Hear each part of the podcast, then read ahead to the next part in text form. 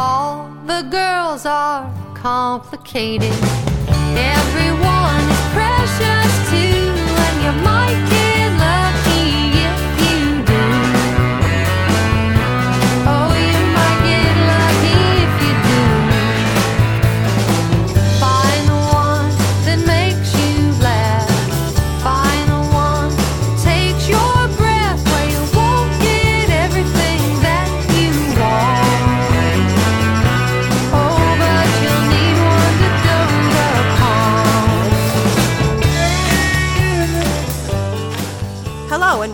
episode 92 of the Christian Feminist Podcast. I'm Alexis Neal, and with me today are Ilia Danner Grubbs and new panelist Jessica Hardin. Two weeks ago, in episode 90, we had a conversation about scientific and biblical principles that should guide us in making healthcare decisions. Today's episode is a continuation of that discussion. Last time on uh, our discussion of making healthcare and, and health related decisions, we covered some good scientific principles and, and theological principles that would guide us through the decision making. Um, and uh, so today we're going to be walking through two specific examples uh, of areas where we might need to make these decisions. Um, our first uh, area we're going to discuss is essential oils, and then we'll we'll dive into a discussion of vaccines. Uh, but first, um, I, Ilia, can you talk to us a little bit about uh, essential oils and um, and some some of uh, how we can think about the decision whether to use them, how to use them, uh, in light of the scientific and theological principles that we talked about last time. Sure. To start out, um, it's important to define a few categories of essential oil use because essential oils has become such a huge industry with a broad range of uses and methods, and people tend to overgeneralize when they talk about essential oils. Um, when they say it in a general sense, um, you're not really sure what they mean, but there's a big distinction um, between uh, three different categories that I'm breaking it down into um, oils in aromatherapy use, environmental use, and topical or internal uses. Okay, so aromatherapy uses are probably the most common. This is the idea that smelling lavender might help you get to sleep, or that eucalyptus and Vicks Vapor Rub will open up your sinuses.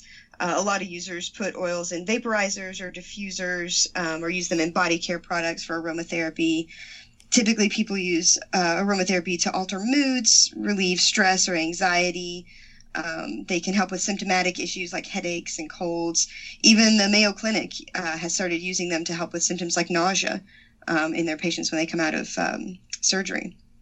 And then uh, environmental use is a term that I'm using. I don't know if that's a common term, but I'm using it to describe using essential oils to uh, directly affect or alter your environment.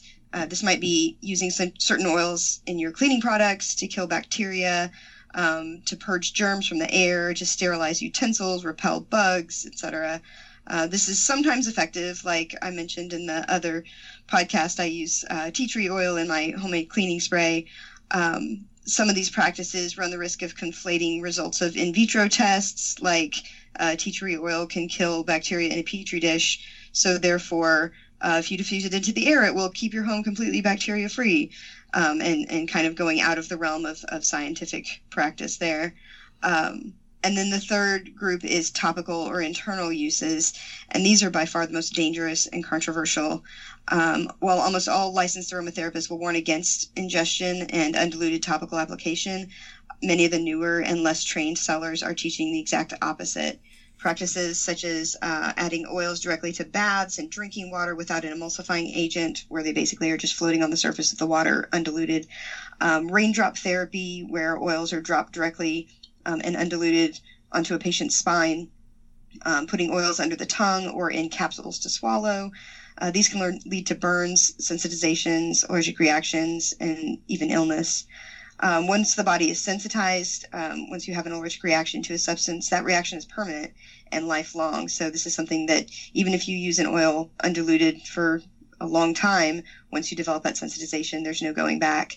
Um, and it's worth noting that a few years ago in 2014, the FDA issued cease and desist notices to two of the biggest essential oil companies um, for some of these uses. Um, for false claims about the medical uses of their products, things like taking them internally. Um, and as far as I know, the companies themselves complied, but because they're both multi level marketing companies, they have consultants down the line who can still, they have a lot of freedom to give testimonials and how they choose to market the products themselves. Um, so I just want to go over those categories first because I think it's important to distinguish between responsible practices, um, practices that have been around for a very long time, um, and dangerous ones, um, and to show that the idea of essential oils is not a simple yes or no question. This isn't something where we can just say, um, no, throw them all out, they're all bogus, or embrace everything that everybody claims that they can do about them either. Um, so the first piece that I looked at was a podcast called Science Versus. And this particular episode, uh, season five, episode two, is called Essential Oils, Science, or Snake Oil. The show is hosted by an Australian science journalist named Wendy Zukerman. And the basis of the show is taking on fads, myths, pop culture, uh, any trending or current topic, and looking at the actual science behind it. Uh, in this episode, she and her producer talked to aromatherapists, psychologists, cognitive neuroscientists, um, salespeople to get the, to the bottom of the claims about essential oils.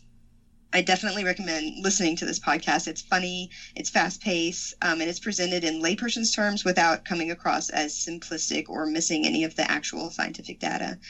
Um, a couple of really interesting things that she finds is that the first First of all, the big claims, the claims that you've heard about essential oils curing cancer or um, you know, preventing Ebola, things like that, are pretty much completely unfounded. Um, any any tests that have been done that have shown that have not been reproducible, as you were talking about before, Jessica, um, many of them have been found to be falsified or to be uh, inadequate test samples, that kind of thing. Um, there are a few studies that they highlighted that showed some efficacy of some essential oils on a much smaller scale, but even that was really not much. Um, one study tested whether rosemary could help improve memory, uh, which is a common claim, uh, has been since the Roman Empire, actually, or even before that. Um, they gave people a list of random words to memorize and uh, had some of them smell rosemary oil while they were trying to memorize it, and then some of them didn't, and then they tested them several minutes later.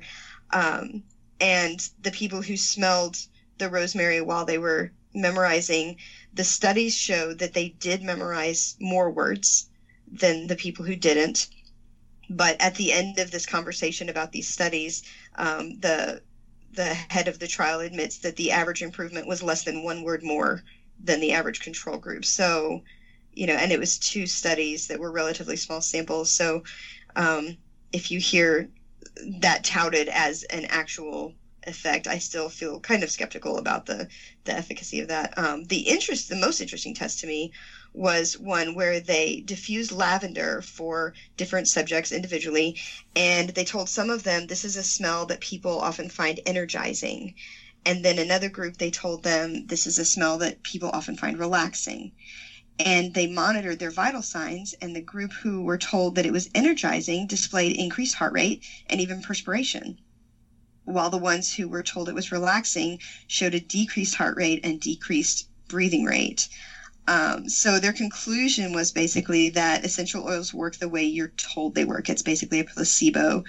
Um, they interviewed the cognitive neuroscientist whose special um, she's written a book about um, the effect of memory and smell and how a lot of the uh, the power of aromatherapy, the power of smells, is directly tied to our memory, and that includes what people tell us about um, about a smell. She she gives the example of her mother telling her one time that a certain smell was lovely, that she that she liked that smell, and it was only years later that she realized that it was the smell of skunk and but for all of those years she had loved that smell because her mother had told her that was a lovely smell. And and then these kids started making fun of her because she was um, smelling skunk and saying oh i love that smell. And um, but so the, the conclusion was that that basically most aromatherapy oils work as placebos but that's not to say they don't work because placebo effect is very powerful. And honestly, there have been times when I was perfectly okay with the placebo if it got rid of my headache or if it got rid of my uh, my problem. Um, but there's no consistent scientific basis to back up the vast claims that essential oil companies are making about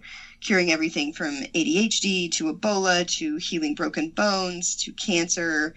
Um, to you know headaches, all of these things, um, and I've seen all of those claims personally from uh, people that have tried to sell me essential oils. Uh, but I really enjoy this podcast. It, it tried to be fair minded and it really looked at the facts. I had over 100 citations to back it up. So if you want some light reading on the subject, you can make your way through some of those sources. Did, did any of y'all want to add to that um, discussion about that podcast? I would just uh, tag on and say I wouldn't underestimate the value of a solid placebo effect, and I thought they did a pretty good job of saying like, no, this is actually this is the thing. Um, right. I did think it was interesting. So at the very end, the host and they played it up. I think this is one of I think this is one of the best produced podcasts that I've listened to in a while. It's just very entertaining and easy to listen to.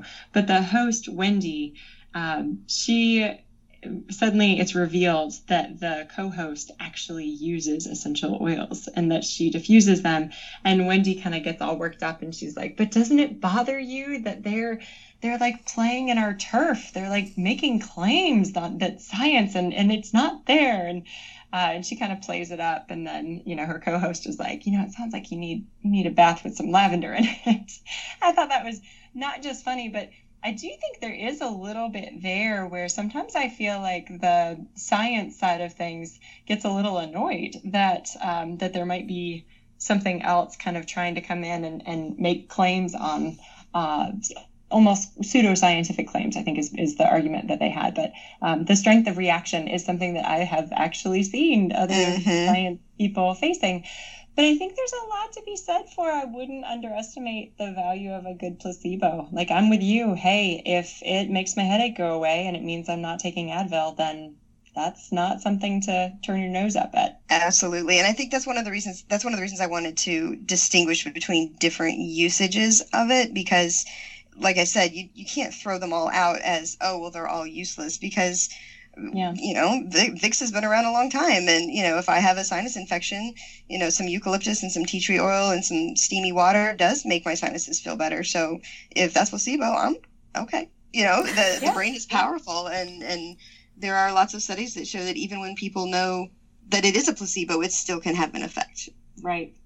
I think one other um, point, so listening to the podcast, the one um, beef I might have with them is that they i think when you look at the scientific literature yes there is a good amount out there on essential oils and no there haven't been any studies that have shown like yes exactly this works. But it's really hard to prove a negative and so given that the world is vast and large and essential oils are a really broad group you know, it's entirely possible that out there there is some clinical application that ends up being understood later and that we don't know. Um, now, that is, again, not to say that I think that they cure any of these things, but more just a reminder, a helpful reminder that being an equal opportunity skeptic, I think, should mean that you also say, meh, you know, maybe actually maybe in some application there is a way. I think they did reference that peppermint oil, ingested peppermint oil, didn't it reduce nausea? Yes. Um, but I think, you know, maybe there are other things that are like that that are out there and we just don't know them. But in the meantime, if someone has found a way, a safe way for a placebo to make them feel better and to make life more comfortable, um, then I think that's a perfectly fine thing. Alexis, did you have anything to add? Um, no, I, I, think that y'all have, have covered it um, pretty well, and, and I also was was affected by the the explanation that a placebo effect is not the same thing as mistakenly thinking that something helped you when it didn't. Um, like you said, with even with the lavender study, uh, there were biological indications, right, that that were uh, that were ob- observable, right? It wasn't just that they reported afterwards, oh yeah, I feel more relaxed, or oh yeah, I feel more energized, like sweating and pulse elevation. Like the your body, like you said, the mind is powerful and your body is responding to that. And hey, if I can trick my mind into affecting my symptoms, I'm with y'all. I I'm on board with that.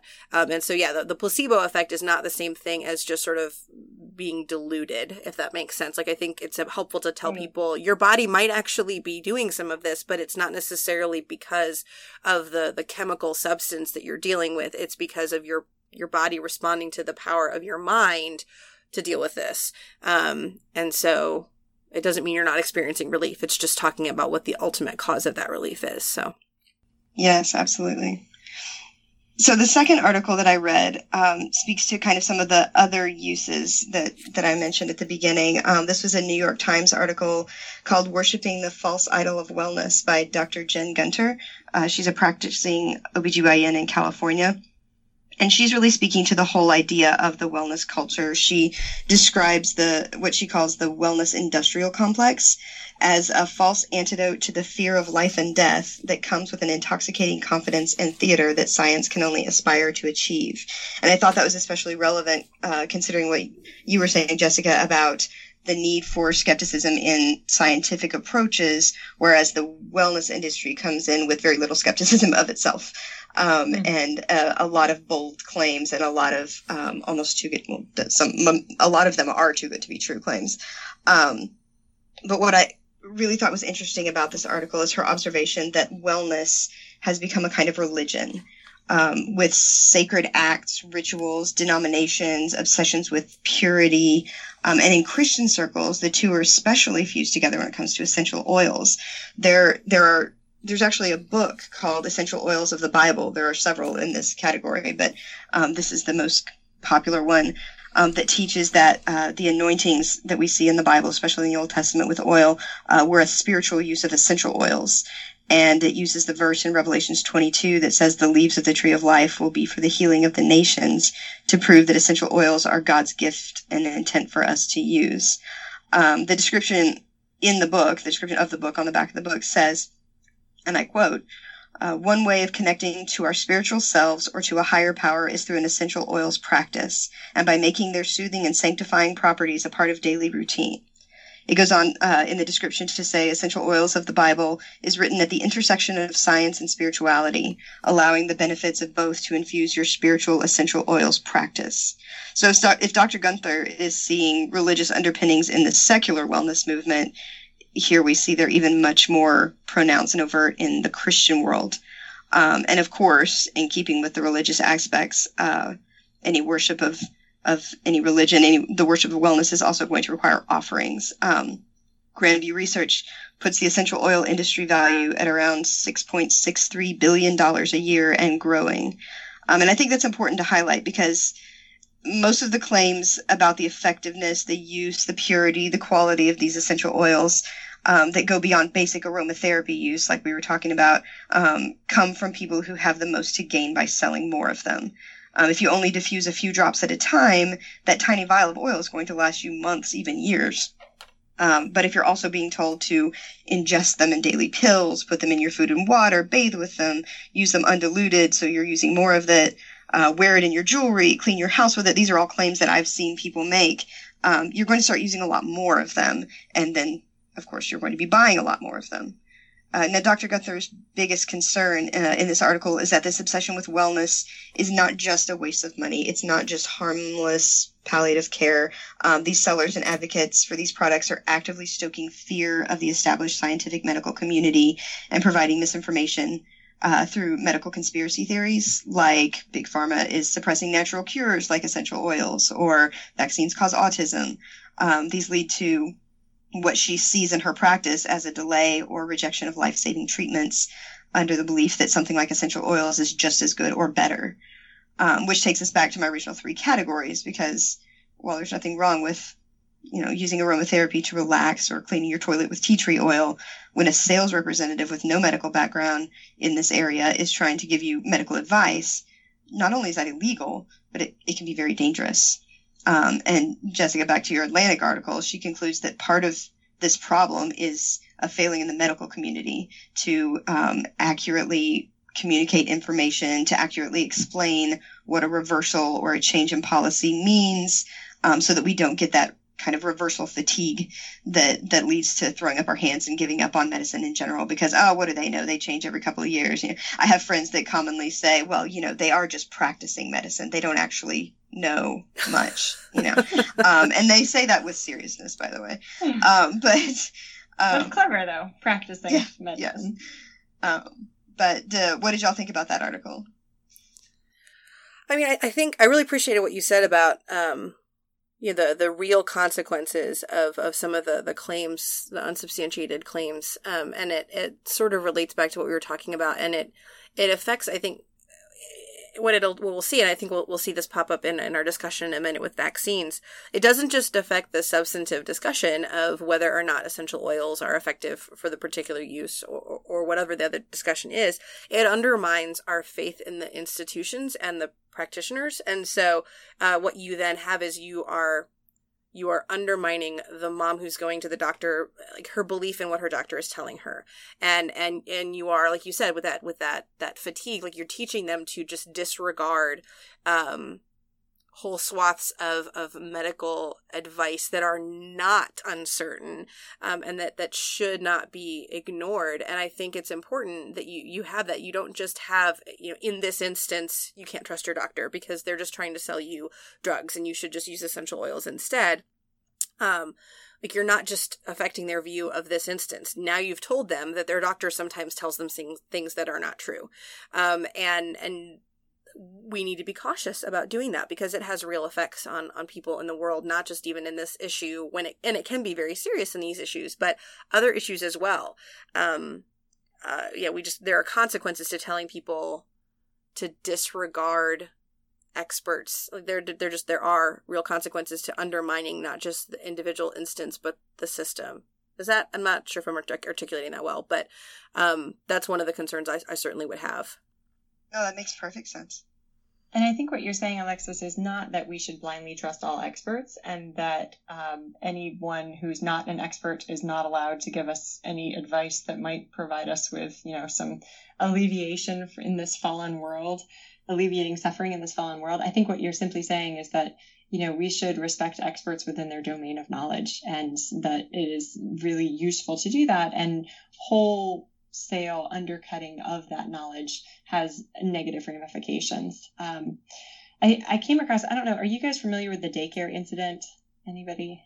doesn't sound familiar It does or it doesn't? it does not Okay.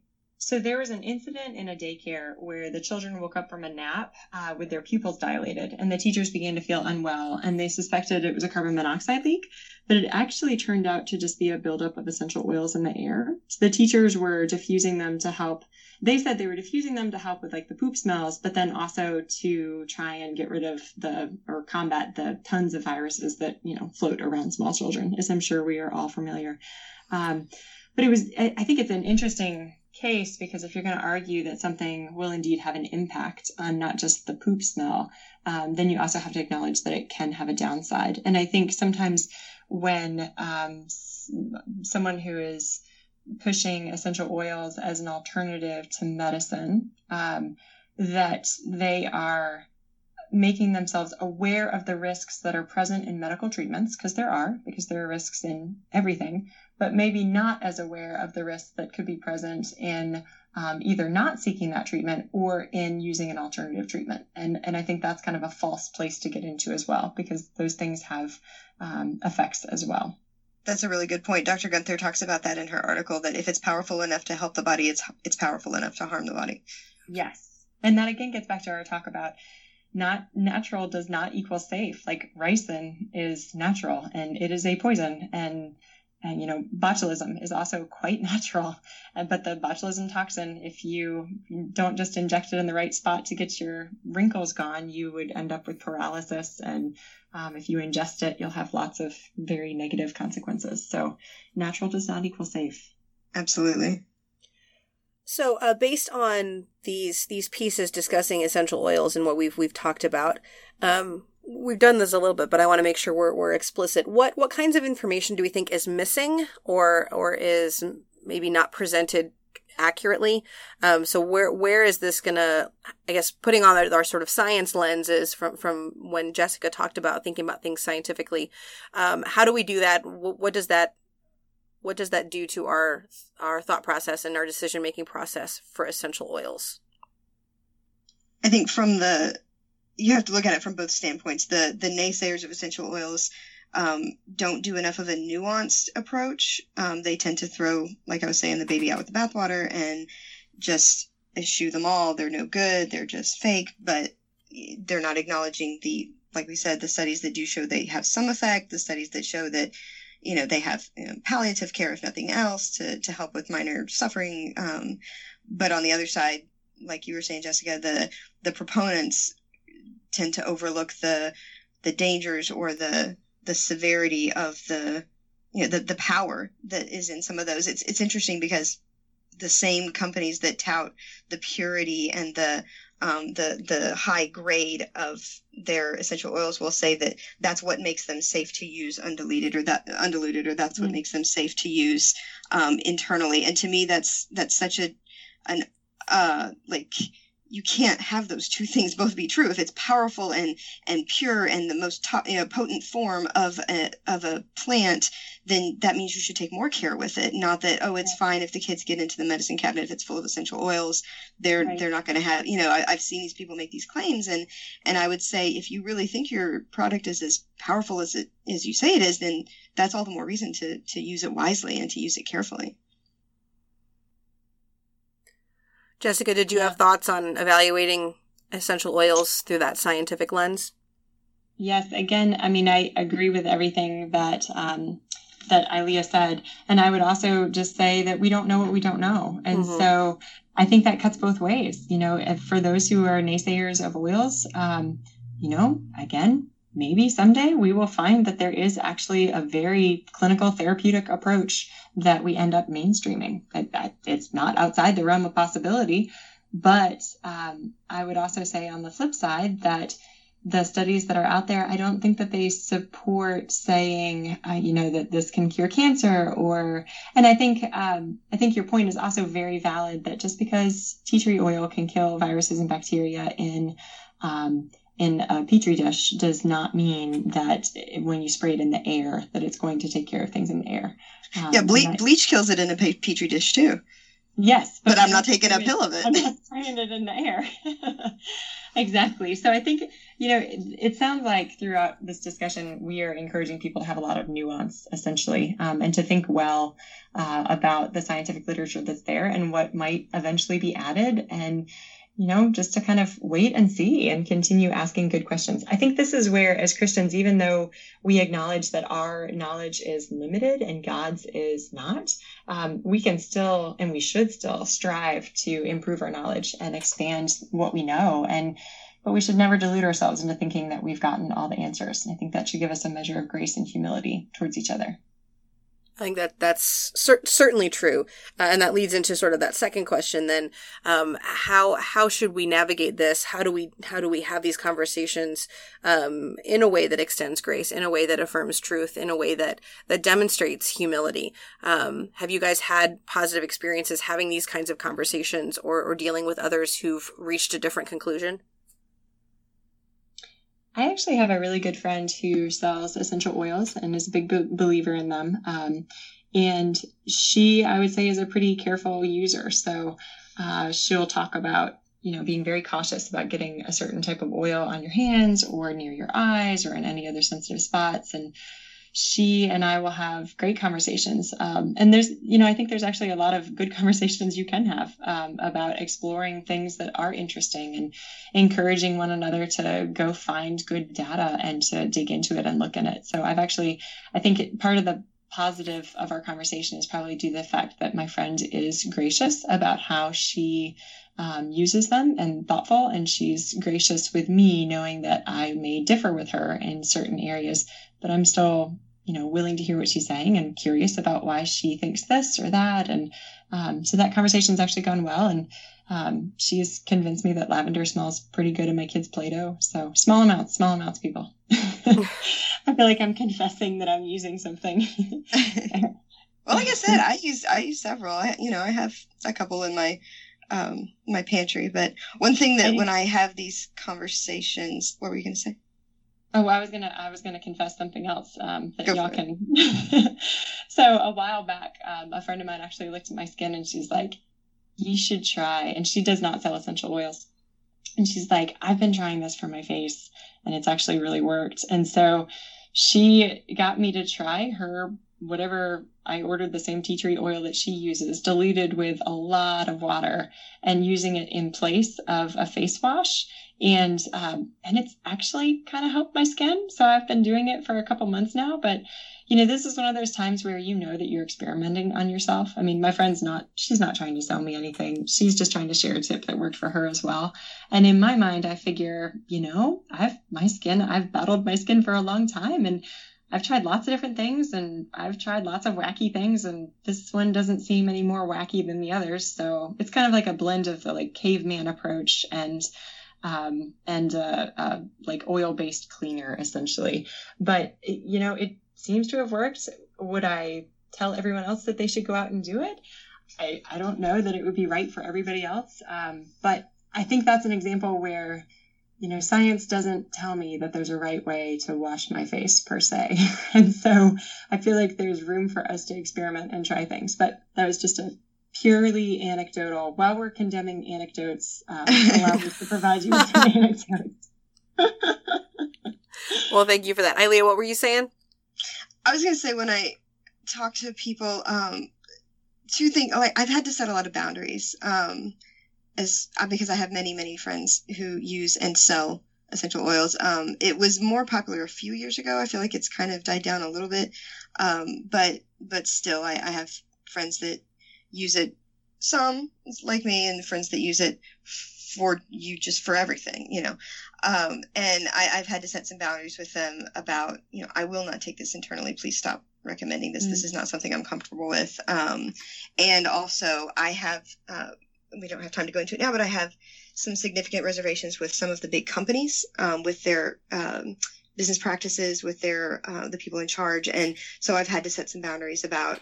Um, I I will be interested in taking that recipe that you are recommending for a sugar scrub or whatever, but I'm not comfortable buying from this this company because I don't agree with these practices. Um, and. Just kind of having to have a little bit awkward conversations.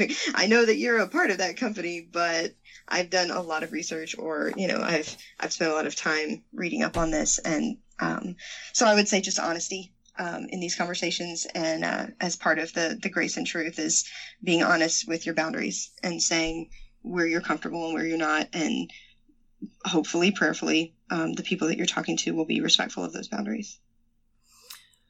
I think that's a really helpful thing to keep in mind. Sorry, you were going to say something, Jessica? Yes, and I was going to ask a question that you know this may end up being cut, um, but uh, Ilia, I'm wondering when you you mentioned before that you went through a cancer scare. When you went through that, did you deal with people suggesting alternative treatments like essential oils? And again, I can ask this question in a clean format if you feel comfortable answering it on air. I just didn't know if that would be a useful thing. Yeah, that's a great question. Yeah, I did. I definitely had people that um, recommended uh, essential oils or other supplements or, um, you know, other CAM treatments before and after. You know, some of it, I don't, I'm trying to remember if I had anybody actually offer me, offer to cure my cancer with oils. Um, but part of that is because by the time they they found it, they it was removed very quickly. Um, but definitely with the healing process, there was there was a lot of well, you know, you could take this and it would help with this issue, or um, but I so more I, on the like care and comfort side. Yes, yeah. I think those are all really good good things to keep in mind, and I think too, um, you you alluded to this some um, Ilia with talking about the practices that some of these companies are involved with. And there, there's a piece that I'll, I'll, throw in the show notes from the New Yorker that follows the uh, the advent of some of these companies, and you can really see, regardless of whether at the end of the day you think that they're they are offering an effective product, that the people involved in these companies are are no less fallen than anyone else. And there's some some weird and and uh, unusual stuff that goes on, um, and so we we do want to be aware of those those human limitations. Um, just as natural doesn't always mean healthy and good for you, natural also doesn't always mean the company is uh, honorable and upright and everyone involved with it is is altruistic in all of their motives. Um, and uh, and I um, my, my husband is fond of saying basically the way he knows that essential oils don't work is that none of the pharmaceutical companies have tried to start selling them. They're clearly not worried about losing business. Um, and, and, and I realize that some of it, okay, yeah, it's a, it's a so lawyer hat on if it's a naturally occurring substance you wouldn't be able to patent it but all you have to do is add one thing or distill it one Mhm. particular way and you could Right. patent that process so you could have your big pharma version of super effective whatever oil like they, they could do that in a heartbeat they're not and so to, to, to his uh, to his mind that is some evidence that both that they're not worried about losing business to something that, that is doing a better job than they are and they're also not trying to get a piece of that pie. Now, I will say, I- I feel like it's only a matter of time before one of these oil companies gets bought out by some pharmaceutical company. And I'm sure that's the case already, that some of the natural remedies are. Um, are owned by the same companies that are selling the, the man-made remedies as well. Um, I don't know if it's specifically in, in the field of oils, but I'm sure there's some company that's like, we will sell you St. John's wort and we will sell, you penicillin. Like I'm sure there are are companies that are, are happy to have a, a toe in, in, in sort of both of those pools. Um, but and yeah, that goes back a little bit to what we were talking about about medical conspiracy theories because the the oils people will say no they're suppressing oils because their products are more expensive. And so i think that's another good point to like as you're having these conversations is to kind of um, gently um, try to steer away from those those conspiracy theories on either side. You know, the conspiracy Right. theories about oh these people are selling you snake oil to you know earn your money. Well, they may actually believe that that works. You know, we're not going Right. to assume um, malevolence on either side, um, but there is a lot of uh, consistent um, misinformation put out by the wellness industry against pharmaceutical companies, against medication, against scientific medical community because that's the only way that people would turn to them right? You know um, so that's something to, to keep in mind in those conversations is to be gracious but also to um, to to stave off fear and to to not let yourself or the people that you're talking to be ruled by um, these conspiracy theories of fear that that are designed to provoke a reaction I think too that that highlights some of what makes it so difficult to make these decisions is that everybody, almost everybody, who gives you uh, information or perspective, they have a vested interest in the outcome. Uh, so yes, the the scientific community arguably has a vested interest in preserving its place of respect, and the pharmaceutical companies want to still have you buy their medicines. But of course, doTERRA and Young Living and whoever else also want you to buy their products. And so I think it can it can be hard to to feel like what you want is someone who's a neutral arbiter to sort of come in and weigh everything impartially. And it's hard because at the end of the day, almost anyone who weighs in, somebody is going to attribute them to one camp or the other as someone who has a vested interest one way or the other. Um, Very and, true. and that makes it really hard um, because, of course, all of the think the scientific evidence is dismissed as just part of this big conspiracy, but then all of the evidence that's not part of the mainstream scientific community is typically produced by the the, the non-mainstream. Like that's where it comes from, and so um, both sides can perhaps understandably be skeptical of what the other side produces. I think it is really fascinating how both sides end up being skeptical of the other. Um, I also think it's it's useful to point out that you know scientific studies are just very expensive. It's it costs a lot to put them on and do them well, and so I don't think it's surprising you know that FDA doesn't require because they're not making health claims, so you're not required to actually put them through clinical trials. To be clear, I'm not advocating that. I think that's a good idea.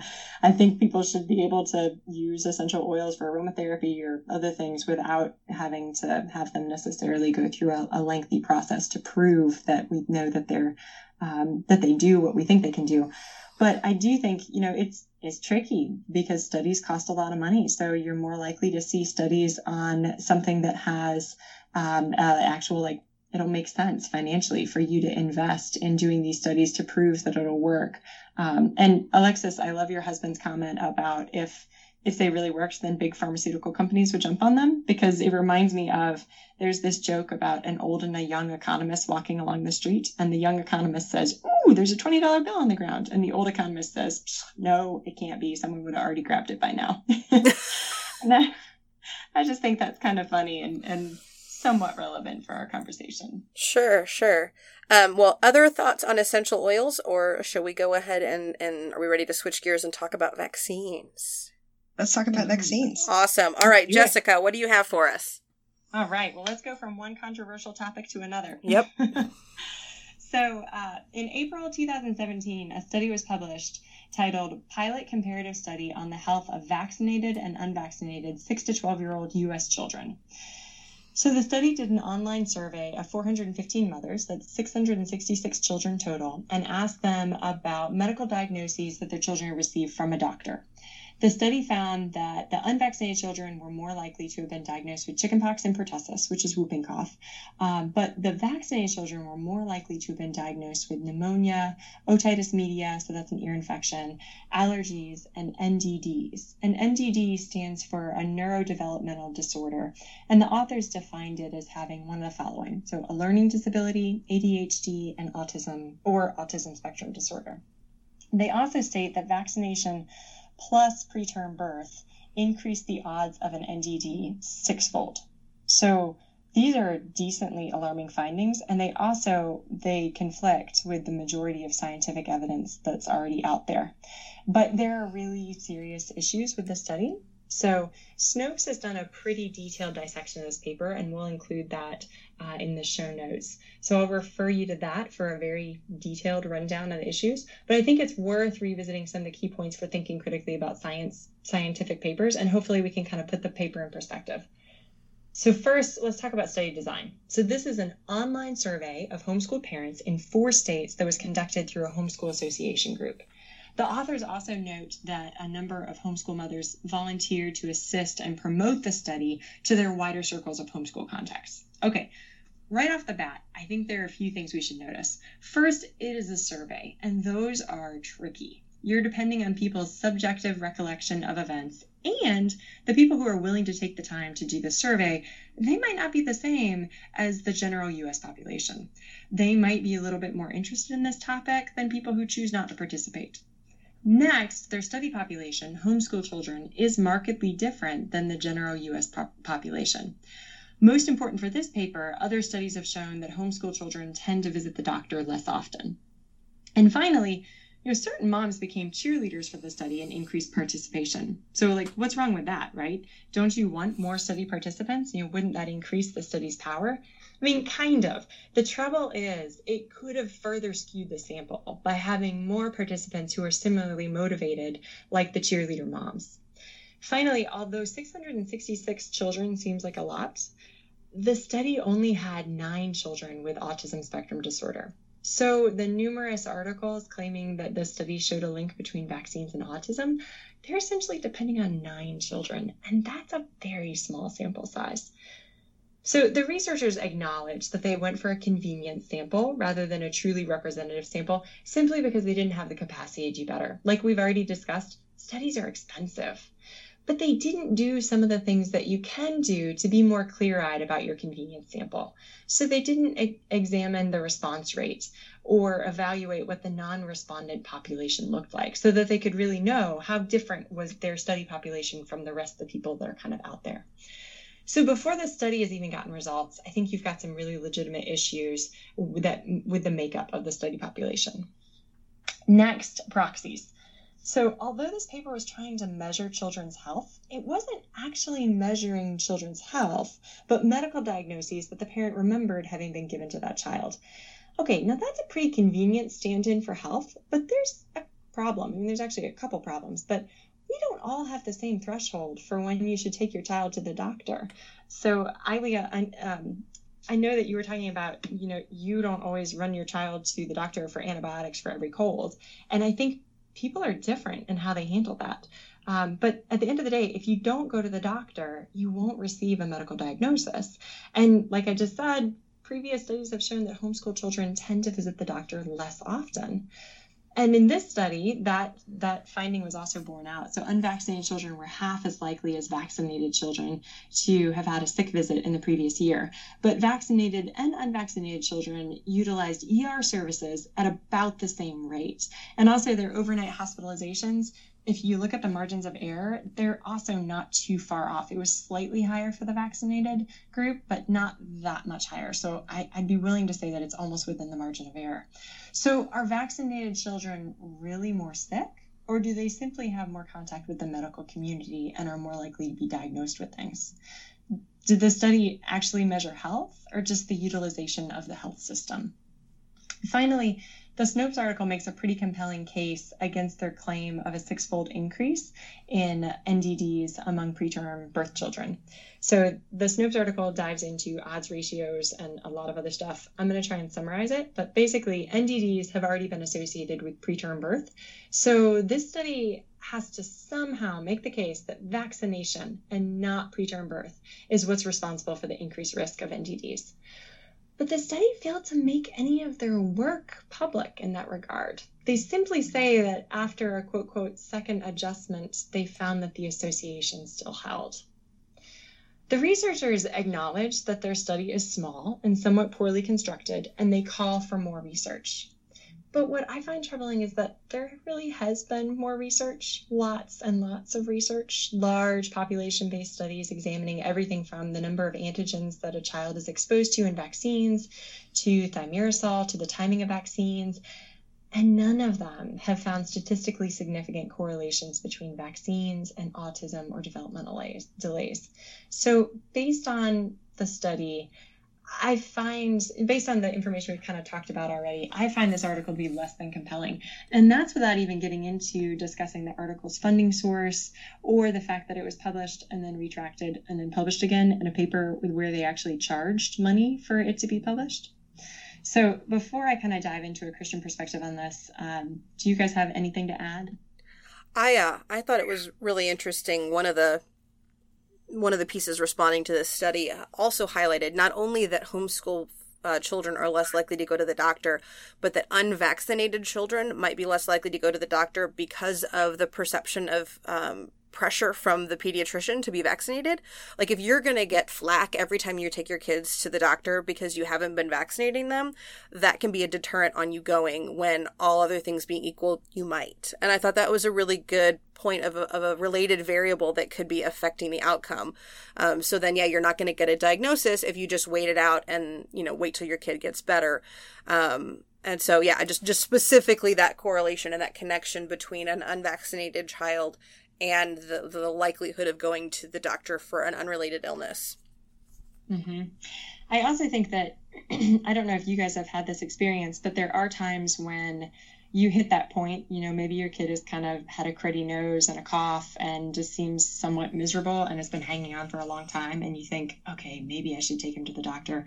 But you wait a little bit longer and they do actually, they, they come through okay. And so, but had you taken them to the doctor, they probably would have been diagnosed with a mild ear infection but that ear infection probably would have resolved on its own. I mean, I think research has recently shown that sometimes it is appropriate to wait it out and not provide antibiotics um, until it's kind of gone on a little farther or if there are other factors involved.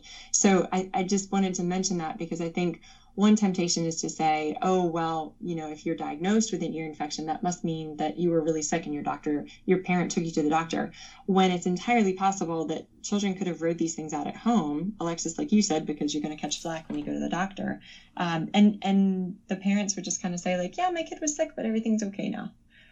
And that wouldn't be captured in this data. Right. Well, and yeah, like what you're saying. So you've got on one end people who might otherwise take their kid to the doctor but don't because of social uh, reasons like concern over pressure to vaccinate or or other concerns. But you've also got like if you are a parent who is a hypochondriac, I guarantee you, you have vaccinated your child. And so the parent who's taking their kids to the doctor at the drop of a hat is the parent who vaccinated their child.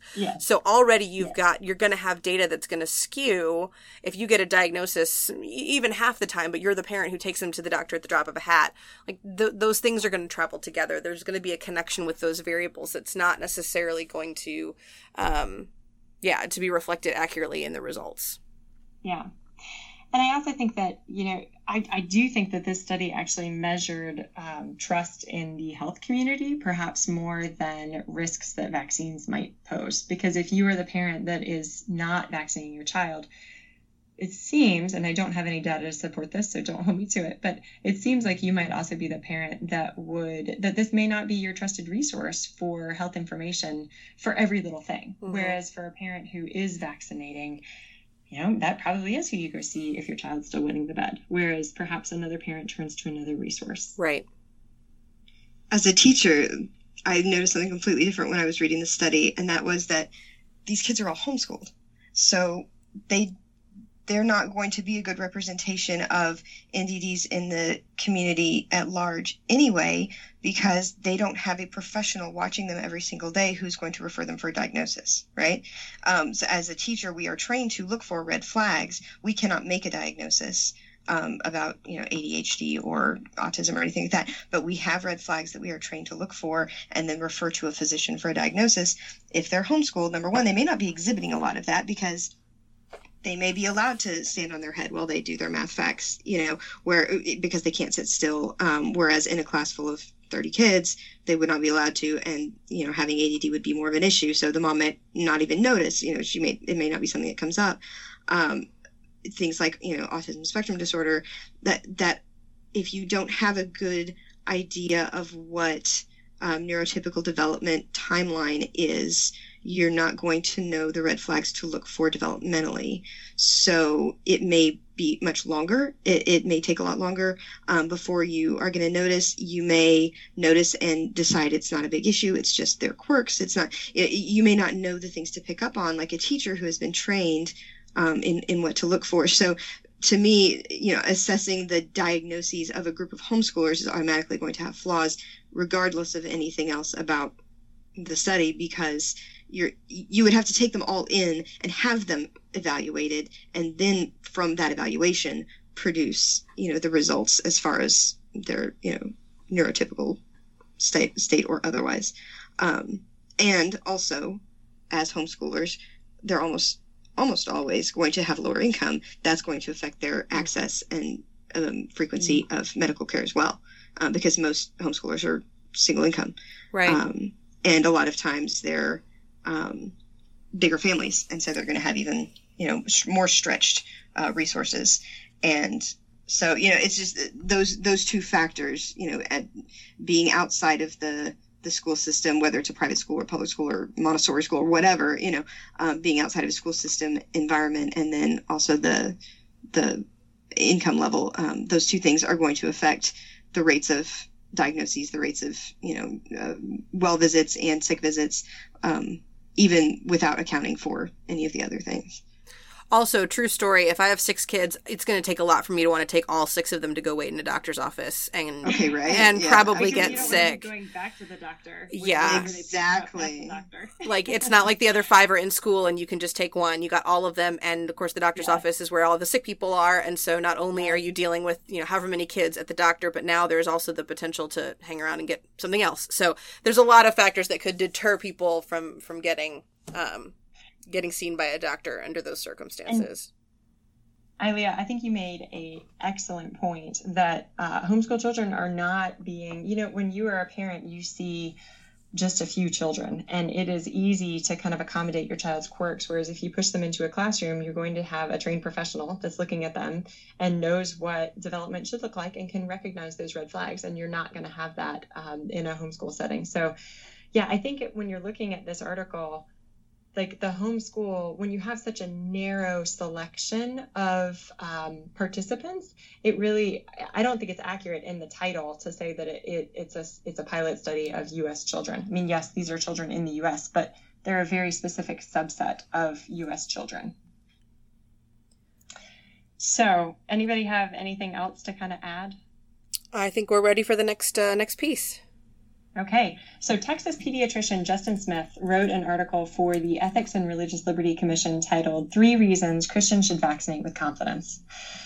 So, first, uh, he says that Christians should vaccinate because science confirms the effectiveness and safety of vaccinations. And he details how effective vaccines are at reducing deaths from diseases, and they are. He provides the example of measles, where 400 to 500 children a year used to die in the US from measles. 48,000 were hospitalized, and 4,000 developed encephalitis. And all of these diseases are still prevalent abroad. So, it is still actually a present risk if you are traveling outside of our country. He also says that additive ingredients uh, in the vaccines are not quote, quote, toxins. They are chemicals that are found in nature. Your child will get more mercury from a tuna fish sandwich, more aluminum from breast milk and formula, and more formaldehyde from a pear than they will receive from vaccinations. If you want more information on additives within vaccines, I'll include an article he links to in the show notes that kind of walks through not just additives, but a lot of other things. He also notes that many Christians have embraced a skepticism of science, but he cautions that being skeptical does not mean disregarding information. So he references a study of 1.2 million children in Australia that showed no association with autism for vaccination, MMR, thimerosal, or mercury. And he ends it by saying, we should weigh the evidence in light of a Christian worldview, but we cannot ignore overwhelming scientific consensus in favor of anecdote and theory. So that's his first point. His second one Christians should vaccinate because we love our neighbors. The science behind herd immunity is strong and it's necessary because not everyone can be vaccinated and vaccines aren't always perfect. So, using measles as an example, the rate of infection for an unvaccinated child with measles is 90%, while an immunized child's rate of infection is almost zero. But it's not zero, which is important. As he puts it, in an outbreak, the trail of uninfected, of unvaccinated infected children and adults creates a domino effect of exposures and infections that becomes difficult to contain. He also notes that people don't always follow instructions to quarantine, which I think is really interesting and perhaps indicative of the luxury that we have that most of the diseases that we catch don't kill as many people. And so we go out and about oftentimes with a cold. And when you have something like measles or rubella, if you truly follow quarantine, you're stuck in your house for a really long time because it takes a while for the infection to run its course and for your child to stop shedding virus. So, and many of these diseases are contagious before you're even symptomatic, and many early symptoms mimic common viruses. So, in the case of measles, unvaccinated exposed children, they're likely to spread the disease before anybody even knows they have it. He links to an article that uses an analogy I found helpful. So, vaccines are kind of like raincoats, while herd immunity is kind of like an umbrella. So, you might still get a little bit wet when you wear a raincoat, but if you wear a raincoat while standing under an umbrella, you're good to go. Plus, raincoats are not for babies. I don't think I've ever seen a baby effectively wear a raincoat. Umbrellas are for babies. And I just thought that was kind of helpful for explaining why it's not sufficient to say, well, your child's vaccinated, so why do you care if mine isn't? So he ends by saying that Christians should remember that we are our brother's keeper, and choosing not to vaccinate and just hiding in the herd doesn't work and puts others unnecessarily at risk. I would add um, that we have a very limited number of people that can be unvaccinated and still let us keep solid herd immunity that protects us all. And we tend to reserve those kind of unvaccinated but still protected against disease seats for those who are very young, medically immunocompromised, and allergic to ingredients in vaccines. By not vaccinating your child, you are taking one of those seats. And if too many people do that, we lose the ability to protect the most vulnerable in our community. So, his third point, uh, finally, he argues that Christians should vaccinate because we don't give in to fear mongering. So, he acknowledges that this could be said of both sides because there are scary stories on both sides. But he makes the distinction that telling the story of a child who suffered or died as the result of an infectious disease is actually supported by the scientific literature. Whereas many scary stories about vaccines are anecdotal and no studies have linked those adverse events to vaccines you know, obviously, given my background, I'm going to be a big fan of preventing deadly diseases. And I think his first two points are very, very solid. Um, though I did, I wrestled a little bit with the third point, and I have struggled to kind of put my finger on why that is.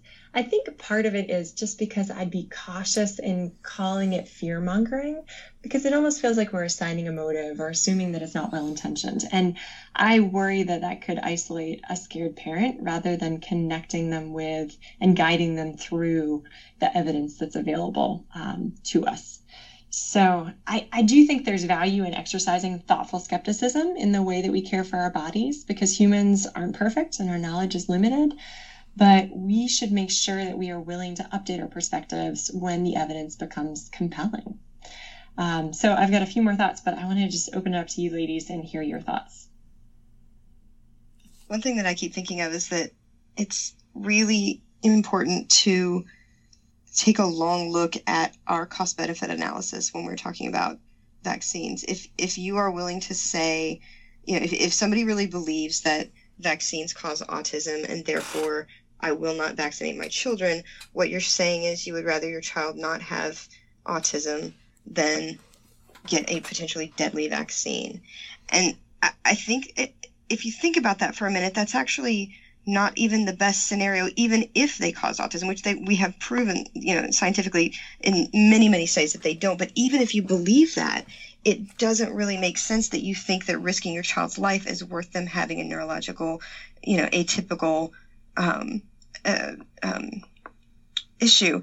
Um, yeah, I have I have loved ones that have autism, and I love them dearly, and that's part of what makes them special and interesting. And you know, I I have you know friends that have um, Down syndrome, and you know, I I would no more say, well, I'd rather them, you know, potentially risk a, a disease than get Down syndrome. I mean, when you think mm-hmm. of it mm-hmm. like that, it becomes uh, uh, almost um, harmful to the the autism spectrum community to to pit them against life and death like i'd i'd rather oh. risk their life than than let them have this disorder now like i said we've established that there is no link that has ever been proven scientifically between vaccines and autism but even if there were is it worth risking their life just so they wouldn't have that you know because what you're saying is that there is intrinsic value in their humanity and their Absolutely. existence, and that even though they are neuroatypical, that they still are contributing members of our society, and that we are better for having them. Absolutely.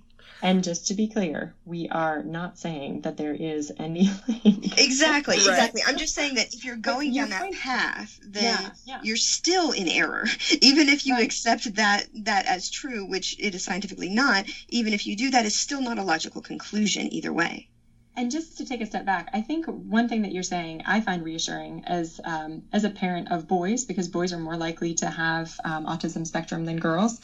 That you know, basically, what you're saying is like Dear listener, deal kindly with what the Lord may hand to you. It is okay if your child yes. has something that that there is still good to be had in that. And um, I actually listened to a fantastic podcast uh, of it was Tyler Cowen, and he was interviewing um, a, a well-known autism researcher who actually has autism herself, and she was kind of pointing out the ways that autistics are, and I don't think that's the correct term, so please forgive me for that, but those who are on the autism spectrum um, actually their brains function differently and they actually have advantages in some area yes. areas but they are often treated as though they are just you know a kind of a scourge something to be eradicated or fixed when in fact she's really arguing for their distinct humanity and for their rights as as distinct, unique individuals that bring something to our community and our society. So I feel exactly. like that's a great point.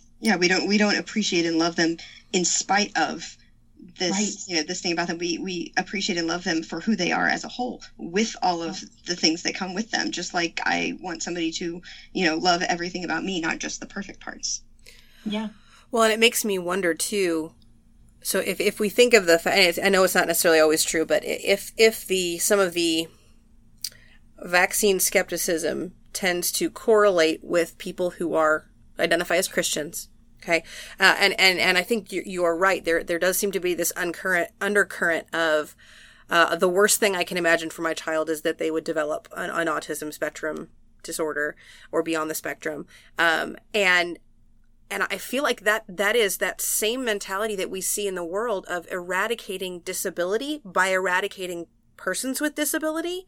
Um, yes. And that same idea of, uh, I don't just want a child. I want a child who is who is not in, in, any way encumbered by any of these challenges. And if I had to choose, I would rather have no child at all mm-hmm. than it be than to, to bring to term a child with dis- with uh, with say um, uh, Down syndrome, right? Where we have this this trend, and and we in the church say no people have value and we do not want to be getting to the point where we only have value to the extent that we have no disabilities um, but then it, it seems like this maybe is an area where where parts of the church don't realize that the same thing that they are rejecting on the one hand they may be endorsing on the other by mm-hmm. by embracing this idea that yeah i mean essentially uh, you know when pushed you know are you saying you would rather your child die than than be neuroatypical. Um, and and do we think that that is reflective of what we believe about the image of God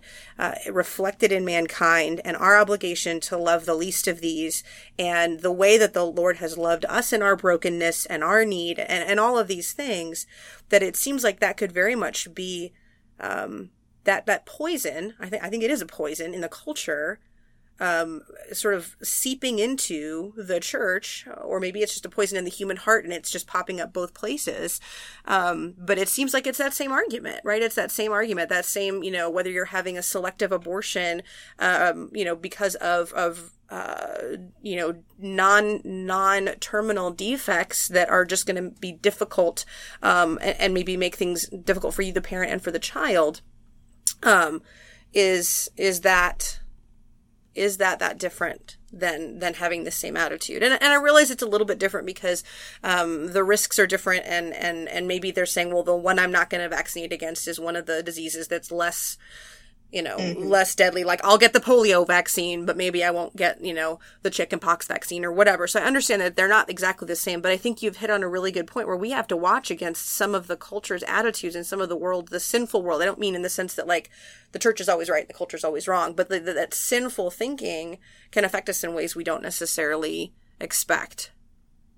And beyond just uh, fearing that you might have you know, so I'll, maybe I should back up for a second. The folks that I've spoken to who are nervous about vaccines, I would say most of them are not really nervous about an autism connection. Usually it is some other, can't quite put your finger on it, vaguely uncomfortable, maybe worried about immune response, maybe worried about autoimmune. It's it's actually pretty diverse, and that's where I go back to like asking questions is really valuable because sometimes the thing that they're worried about is quite specific and and quirky and different, and so.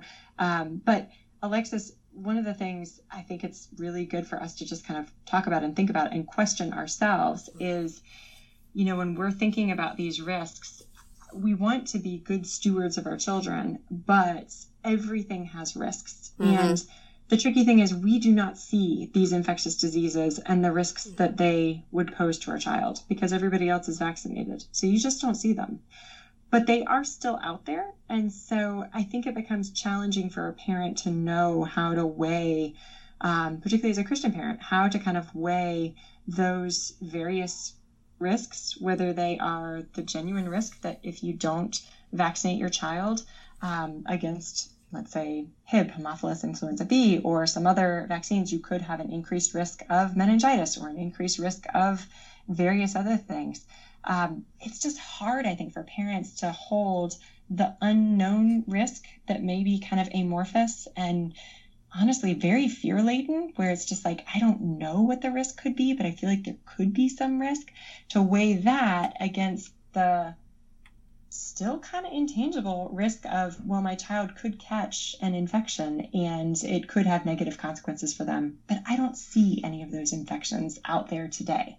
And I think that's just tough for a parent to weigh and as a Christian, I think we need to remind ourselves that the Lord is in control. And yes, mm-hmm. you should be wise and good stewards, but you know, you sometimes you have to make the best call with the data that's available and be a good steward of the data that you already have and just rest in God's sovereignty.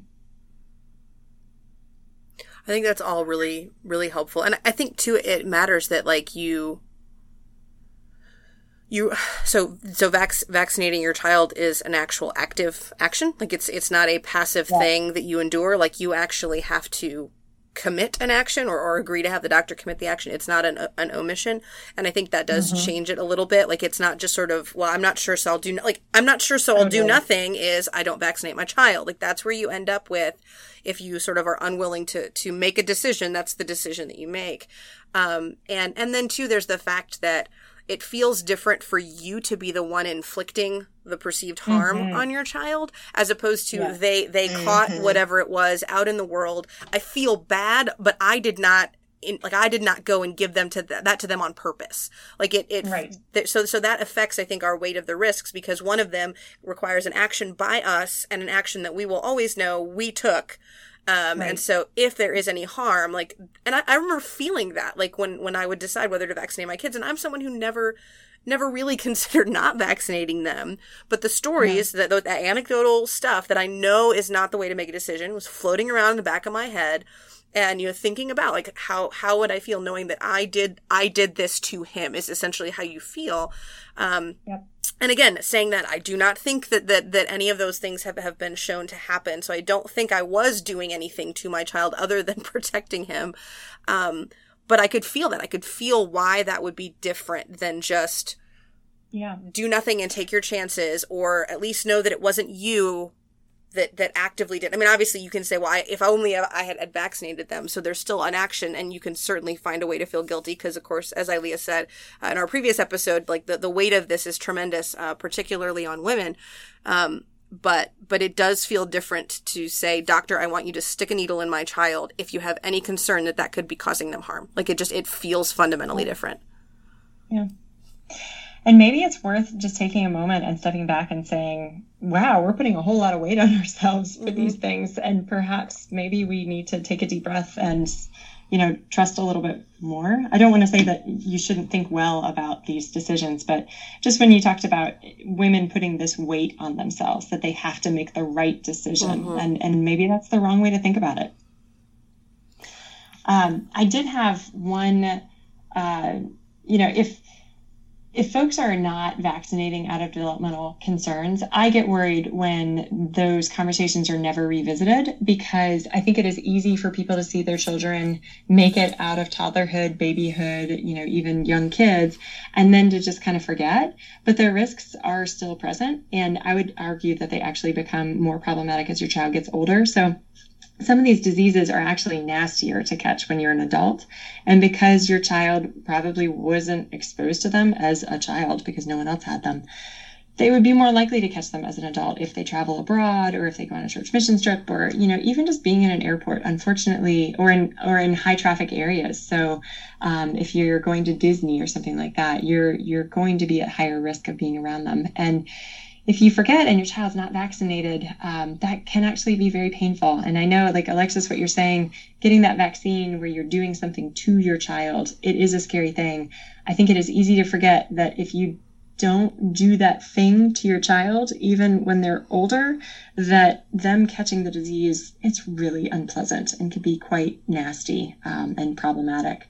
Um, I also think that unvaccinated parents need to be really, really aware of their surroundings. So their children's protection depends, and this goes for people who are opting not to vaccinate out of concerns, and for those who simply cannot be uh, vaccinated. Like their child's protection depends largely on the level of vaccination in the community and, and a little bit of straight up luck. So you should know your local vaccination rates. And if you're in a big pocket of unvaccinated people, you're going to be at greater risk. And you should also know when you're going to go into a setting where your kid's more likely to be exposed. Disney is a big one. Amusement parks, airports, international travel, you know, large city.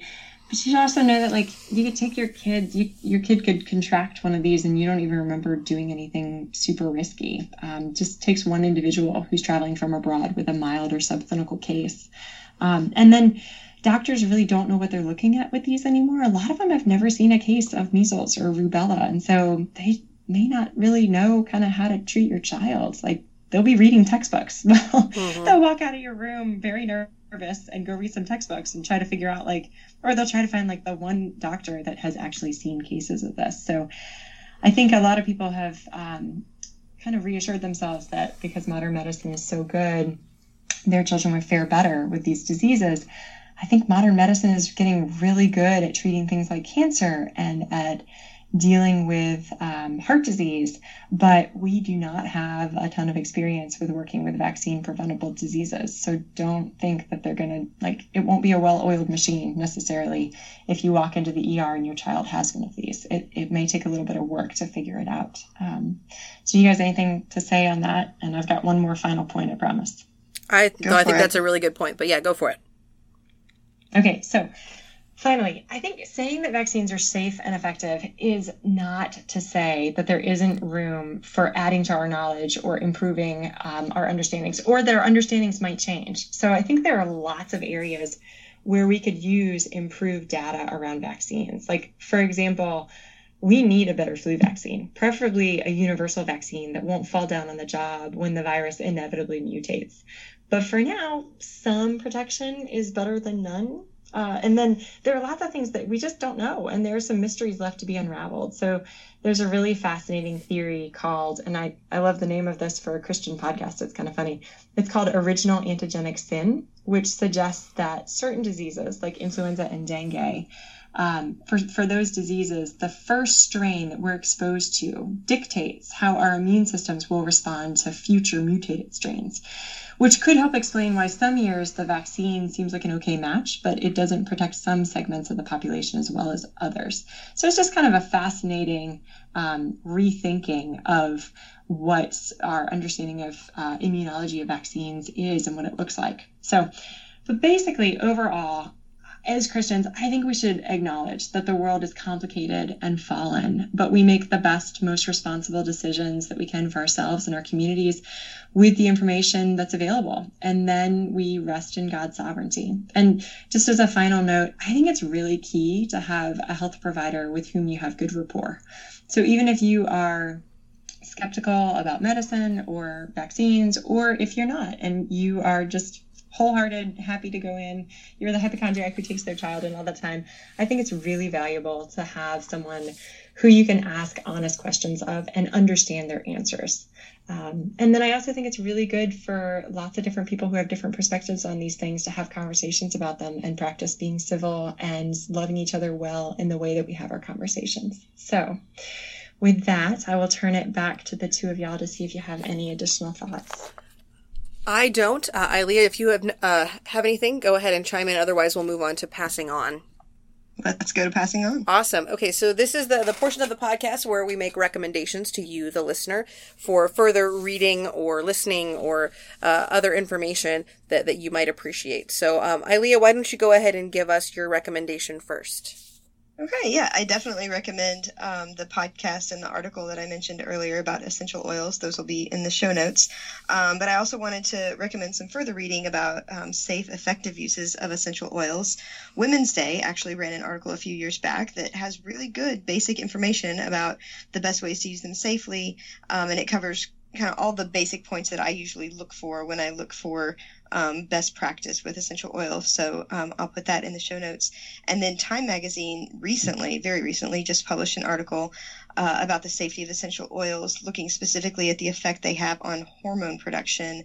Um, especially in young boys, that's a, a, newer concern that has been raised. Um, so that's good information to keep in mind as well, and I'll put that link on there too. Thank you very much. Um, Jessica, what do you have for us? Sure. So I will include in the show notes um, the links that were uh, included in Dr. Smith's article. I think there's some good information in there if there are parents out there who are dealing with um, vaccination questions right now. Um, I would also recommend the Science Versus podcast on vaccines. I think it's a very accessible, um, easy listen that does a good job, a good literature review. So they kind of run through all the different uh, questions that you might have, or potential side effects, or risks, or things like that. So I think that's a very good lesson. And then my last one would be actually something that I um, mentioned at the very beginning of the first one of our podcasts, and that is Emily Oster uh, she has a book called Expecting Better, but if you're not in the mood to listen to an entire book, you can listen to an Econ Talk podcast by Russ Roberts, and you just look up Emily Oster. Uh, I'll include it in the show notes as well, but it's a really fascinating look at um, kind of how we approach pregnancy and the medical, um, the scientific literature or lack thereof that is beneath some of the claims and um, recommendations during pregnancy. So it's a pretty interesting read or listen. Uh, excellent recommendations, all. Thank you. I actually am going to change my recommendation based on our conversations. I'm going to recommend Neil Postman's Amusing Ourselves to Death um, because part of our discussion, I think, has been the difficulty of processing information in an entertainment based culture uh, and the difficulty of, of you know understanding what the media is for and especially the media uh, as it exists now, right? The television, the internet media, um, that we're not in the habit of, of going and looking at studies, right? We're looking at the the the short version on the CNN website, um, and and so yeah, so it's it's a good discussion that I think helps helps you to be aware of the way your your mind is affected by the actual media, and I don't just mean like what they're saying, but the actual form that it takes. The fact that we use uh, visual media, video media, um, uh, that we're not, you know, waiting for the next volume of a book to come out so we can find out information, and we're not sitting through the Lincoln Douglas debates in order to make uh, an informed political decision. So uh, I'll go ahead and put that that link in there. But that just I think is helpful for for framing the way we think about these things, and that our minds are are looking at things differently and processing information differently because of uh, the the culture and climate that we're in.